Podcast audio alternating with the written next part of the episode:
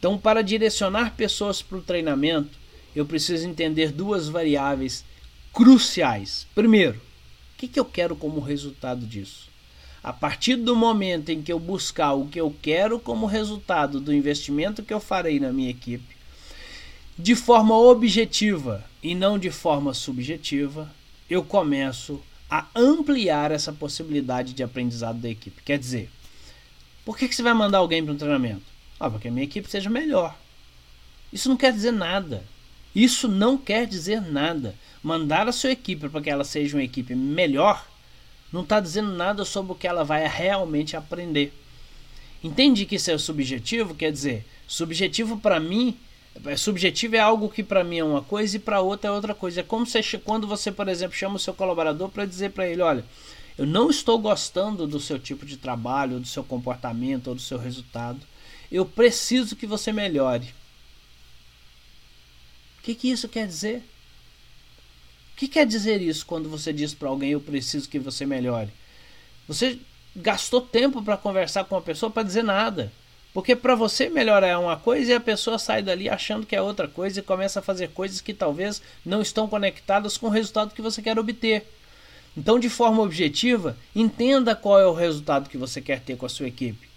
Que ações você quer que ela faça a partir do conhecimento que ela vai obter que seja num treinamento externo ou numa conversa dessa, para que você possa realmente medir se aquilo está dando resultado e para que as pessoas tenham clareza naquilo que elas precisam fazer para entregar o resultado que elas realmente que realmente é esperado delas.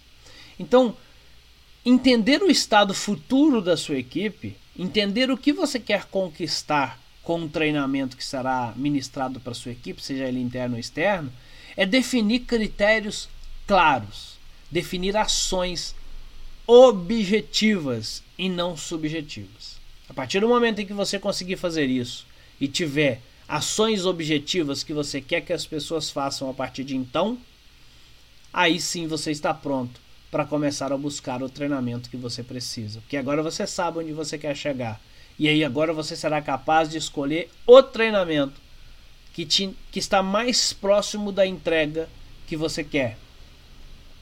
E só assim você dá o primeiro passo para realmente conseguir os resultados que você quer com a sua equipe. Segundo passo, entender quais são as pessoas que estão mais adequadas para esse treinamento nesse momento. Quer dizer, eu quero chegar nesse ponto. É todo mundo que eu vou mandar para esse treinamento? É uma parte, é um determinado departamento da minha empresa?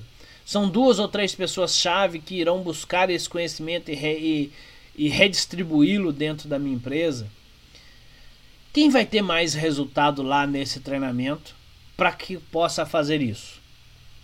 Aí sim, você começa a criar um processo de aprendizagem. Você começa a criar um programa de aprendizagem dentro da sua empresa